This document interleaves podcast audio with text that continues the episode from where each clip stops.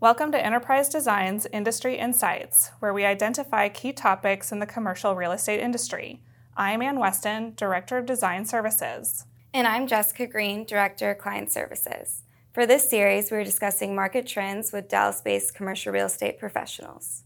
Thank you both for joining us. We're excited to be here. Absolutely. Thank you guys for having us. Mm-hmm. Absolutely. Awesome. So for this series, we're focusing on the topic of key issues for tenants and their representation. Hannah, are existing tenants uh, keeping their current square footage, or are you seeing an increase or a decrease? So this is a great question. We are seeing tenants decrease their square footage. That said, they're not necessarily lowering occupancy costs.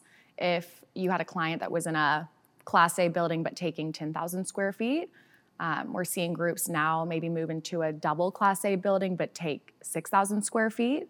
Um, so, I mean, yes, less square footage, but we're seeing groups move in to nicer spaces, which is interesting. Um, and I mean, that's all just goes back to getting employees back to the office. Um, and then, I mean, I think especially here in Texas, as it is one of the hotter real estate markets, there are certain groups that not only are keeping their existing square footage, but are expanding, but that's a certain industry type. I would say a lot of tech groups that I'm working with are growing pretty quickly, and they're taking more square footage.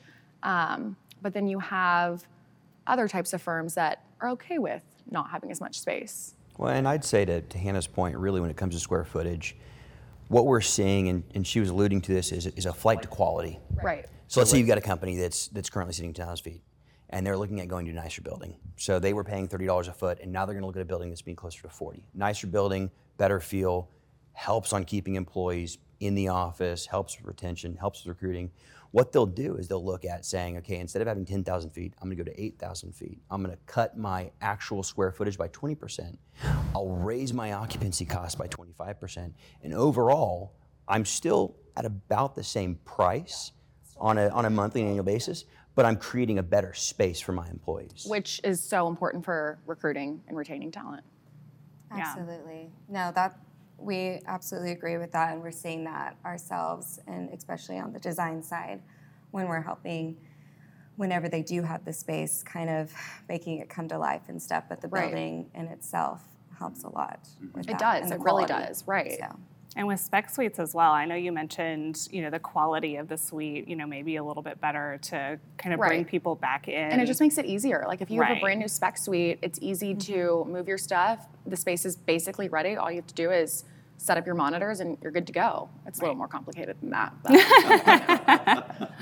Well, Hannah, I agree with you. I definitely appreciate being here in Dallas because the oh, right. market has been great. Oh, it's amazing. We work with brokers in other states.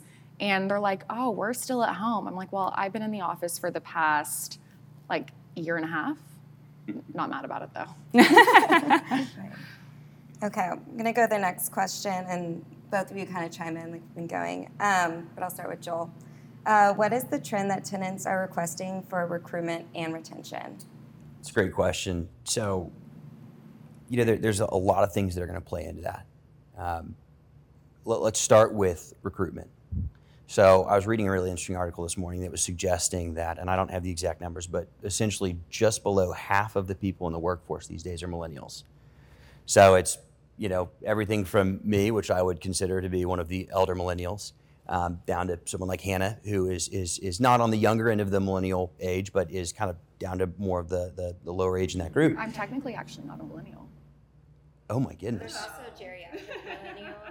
Are you really not? I didn't know that. Okay. No, I'm I Gen, don't, whatever Gen that Z is. Gen Z, yeah. The next one is. Okay. I'm so glad to feel old today. There's also a new, there's, there's a new one called Alpha too. So Al- just I had to go through all the generations oh yesterday. Oh my god! Yeah, so. no, I'm, I'm I'm the cutoff. So. Did not know that. All right. Well, anyways, so as far as recruitment goes, you know, so we're looking at a group of younger individuals that for a lot of them it's their first time entering into the workforce. Right. And so what they've been used to and what they've seen, whether it is from friends or from the movies or T V or whatever, is they've seen this really exciting, high energy, you know, cool space. Right. You know, what what what comes to mind would be something like P W C Tower uh, over right off Clyde Warren. You've got an amazing building, highly amenitized, um, highly walkable, not just amenitized in the building, but also amenitized around the area. I mean, you've got restaurants, you've got bars, you've got a park, you've got workout, you've got, you know, fitness classes galore. And so as companies and as our clients are looking at how do we recruit, the first thing they have to do is they have to look at their office space and they have to say, am I going to be able to, when I am looking at, you know, if I'm looking at trying to hire Hannah, is she going to want to walk into a dumpy older building that doesn't have a coffee shop or doesn't have a gym or doesn't have even just a good aesthetic? Right. Am I going to be more likely to get her there, or am I going to be more likely to get her in somewhere like PwC's building, where she walks in and from the second she walks in, it, it's grandiose, it's exciting, it's energetic, it's beautiful, it's it's fun. And so, you know, really the the the, the first thing, especially for recruiting, is you want something that's highly amenitized. Right. And you mentioned walkability, but, you know, I think these days it's not only just walkability, it's convenience. You right. know, absolutely. With Amazon and all of the other things that have everything at your fingertips, you really want that in the office as right, well. We're so used to it now. Otherwise, you know, what is going to pull people out of their homes? What is going to pull people out of, you know, right. working from off the beach? Um, you know, you want people back into the building. Yeah. And, yeah. and so I, th- I think, um, you know, we were seeing your typical office, not, not very collaborative. Now we're seeing offices turn into social spaces. So we're getting away from the cubes. We're getting or the tightly packed cubes. Right. Cubes are still around.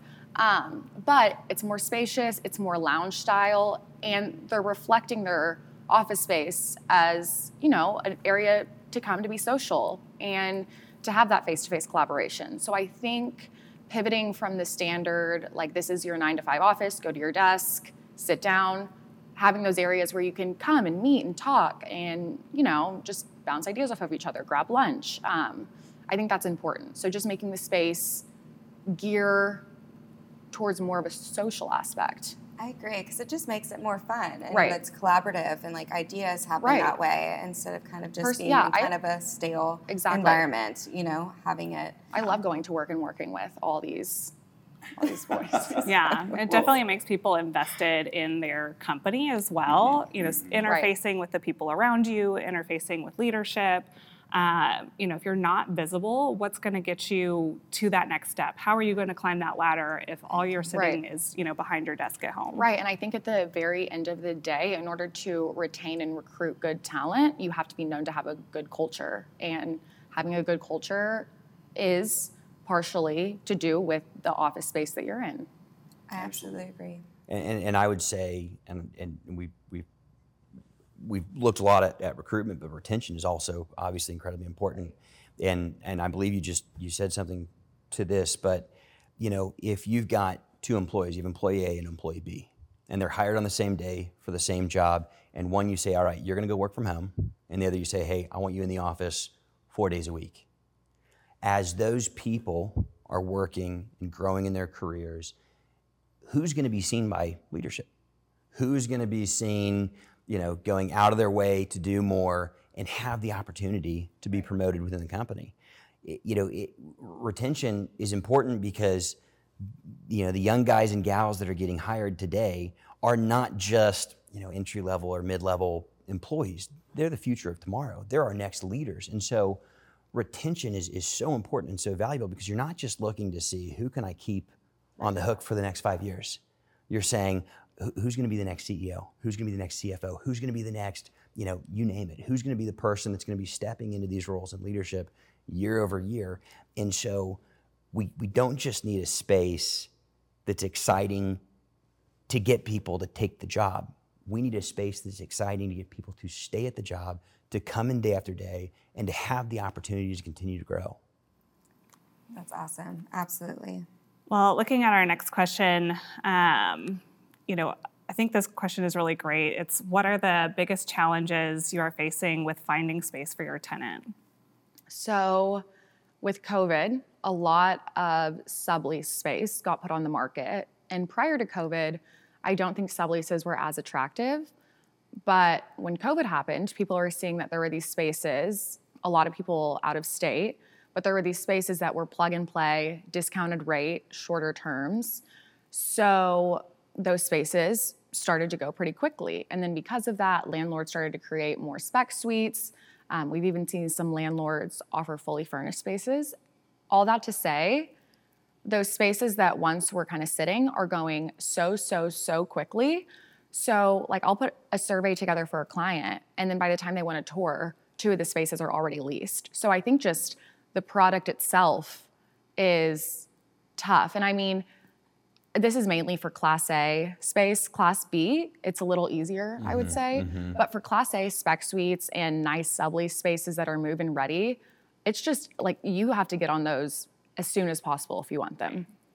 Well, yeah, and and and, and also, you know, because we are coming out of COVID from the last two years, and also with the, you know, fun, exciting word of potential recession on the horizon, Beautiful. You have a lot of owners, you have a lot of companies that are looking at space and saying, oh, well, hey, we're sure rates are going to drop. They're, they have to drop. You know, if the economy's not doing good, the rates must drop. But in reality, what we're seeing is, especially in the Class A and in trophy product, we're seeing increases in rates still. They're actually up two percent since beginning of COVID. And our clients think that since COVID just happened, they're going to get a discounted rate. And it's just educating them and saying, no, the D F W market is very hot and the rates aren't going down. If anything, mm-hmm. they're going up. Mm-hmm. Do you say it's because of all the companies that are coming here? Yeah, um, I mean, I just think or... D F W is a great place to Absolutely. Do business, and a lot of people are starting to realize that. Um, and I mean, people here are okay with going to the office more so than people in other states. Um, so I think it's a combo of people coming here, but then also people being a little bit more comfortable with going to the office. Yeah, and I think there's also a, a, a part to that that's just pure supply and demand. Right. I mean, look at Weir's Tower. It was one hundred percent leased before it was actually fully delivered. Mm-hmm. When they, I believe, and, and I, I I may be slightly off of my rates, but when I first uh, talked to Justin Sholkoff, who was, who was developing it, he was telling me they were planning on quoting rates around forty-six to forty-eight triple net. And by the time the building was complete, they were they had rates well into the low fifties. And people were gladly paying them, like we're begging to pay for them. Absolutely. Another mm-hmm. another example, The Link. There were groups that that signed, I want to say, forty, Some, forty-eight net, and we had a group that toured it recently, and we were getting quoted fifty to fifty-two triple net. And so we're continuing to see those increases because the demand's there. Mm-hmm. Yeah. Right, and when people are willing to pay for it and the good quality that it is. Exactly, so if people are willing to pay, they'll keep those rates high. That's and you think. mentioned the Class A and Class double A just kind of flying off the market the way it is. It is you know, we're crazy. Seeing a lot of, you know, the Class B and even the Class C buildings mm-hmm. starting to amenitize their buildings the they same way. They have to, to compete, yeah. Right, they absolutely have to. And, you know, we're seeing a big push with all of those landlords to redo the lobby, amenitize the building, mm-hmm. to entice people, but also keep the rates low, mm-hmm. um, so that they do, they still can compete with right. some of those other Class A buildings. They're almost competing within themselves on the B level, right? Because and they the don't want to get up to the A, because then they're competing on that. So it's kind of finding ways what we can do to help with these Class Bs that are can be competitive, right. but and not right. getting up the rates that are skyrocketing. Yeah, and the Class B, they're sitting a little bit more than the Class A, but mm-hmm. it, once they start amenitizing and updating, it'll be a different story. So what are the most helpful tools, research, or advice from vendors that play an important role in guiding your clients? I like that question. Yeah, I do too. I really do. All right, so I'm gonna I'm gonna start with an example. So I had a, a client recently that was looking for furniture. I am not a furniture salesperson. I do not know much about furniture. You can ask my wife. I am about as dumb as they get when it comes to furniture. But what I what what they did for me, this group came in and they said, how can we help you? And I said, well, as I'm talking about what is cost per square foot, and we're talking about T I packages, and we're talking about, you know, what it's gonna cost to actual occupy. When we start talking about furniture, I wanna be able to show them, okay, let's say, you know, building out our space is gonna cost fifty-five dollars a foot, which is a relatively low price given the current state of the market, but let's say in a in a in a nice second gen, we're updating a few things and we're trying to get a space that's almost moving ready across the goal line and, and changing a few things. Um, if we're going to include furniture in there, what would it cost to have kind of a, a low tier, a mid tier, and a high tier furniture? And so what they did for me was they created a one pager that showed small sample packages of furniture and roughly what the price would be. So at fifteen dollars a foot, here's what you can get. At twenty-five dollars a foot, here's what you can get. At thirty-five dollars. And so having really good little, you know, one page touch points is huge for us because, because you know, my, my job is not to understand what's going on in furniture, but I need to know enough to be dangerous, or I need to have enough information behind me to be able to show them what they need to see. Right. And for our business, we have to do a lot of prospecting. We're having to constantly um, touch up with existing prospects, people we're chasing. So I think having cool marketing materials that we can also use as touch points as prospecting for our clients is big. Um, and then, I mean, this is something that I'm realizing is more and more important every single day, but just open communication. Mm-hmm. Like, even if you don't have an update, tell me you don't have an update. Just inform me so I can set expectations for my client. The worst is when you're working a deal with somebody and your client's blowing you up and you need an answer and they just go silent, because that just gets my client mad at me. Um, so I think communication is huge. Just effectively, efficiently communicating. We don't need to have calls every single day. We don't really even need to have too many calls. Like, if there's not an update, just shoot me a quick text. Um, but communication is huge. Yeah, I've heard recently that a lot of just the movement and kind of the fast pace of everything is making stuff start to feel like dating apps, where, mm-hmm. you know, all of a sudden you've just been ghosted. I, and, no, I know. You know, like, it's yeah. not great, yeah. but, you know. I, it's terrible. I, yeah. And then like, it, it's a lot. Um, but, yeah, just I need to be able to update my client, and I can't update my client if you don't update me. And if I do, I'm going to have to just make something up, and I don't want to have to do that. Exactly. So communication is yeah. huge. We love communication. I so love we do. Really appreciate That's very that.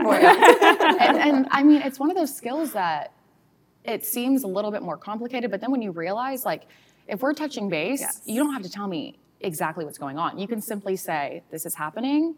Don't have anything yet. I'll let you know tomorrow. Right, like high level. Right, exactly. You know, just so that you can, because you're talking to your client and constantly, and so you want to have, you know, just high level things to tell them. Right, and one thing I'm realizing recently is tenants are waiting longer and longer to find the space they need. So then when it is time, it's like crunch time, and they're like, all right, we got to go, we got to go. And I'm like, I've been calling you for three months, but. Well, and you to that point, a, you know, fun buzzword that everyone's throwing around right now that is horrible is, is lead times. Yeah. Oh yeah. I mean, setting expectations. Yeah, right back to setting expectations. I mean, you know, when we've got some small product that's going into a space that's sitting, you know, back ordered twelve to sixteen weeks right now, we need to know that. Right. And and really, and, and I'd say we need to know that really more, you know, as we're as we partner with our project development teams and, and are working with our, our P D S crew. Really, that that more is is on their end, but when we are the single point of contact that's trying to maintain and handle that relationship, you know, having that transparency mm-hmm. and having that just open communication on all ends is is so valuable for us. Yeah, even if it's not the best news up front, like it, it's going to take six months to get something. Let me know. Absolutely. I feel like sometimes people kind of beat around the bush because they don't want to deliver the bad news, but.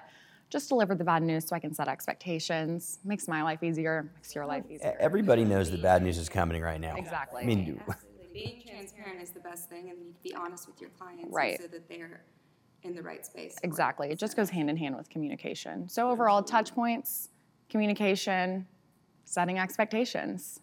Love it. Great. Well, looking at our last question, uh, if you could pick three buildings in D F W that display qualities of forward thinking for tenants, which would you pick? All right, can I reshape your question? Of course. Yes. All right, how about three submarkets? Okay. Okay. We so can do that. Let's look at kind of three of the, the big submarkets right now. You've got kind of Frisco Legacy, you've got Uptown, Downtown, and then you've got, let's go with Las Colinas. Well, uh, yeah, I think that's good. So, so for, for Frisco Plano, um, one thing that, so I, Work. I do a lot of work in Frisco Plano. They've done a great job at creating certain building parks. So there's Hall Park and there's Granite Park. I love working with both of them.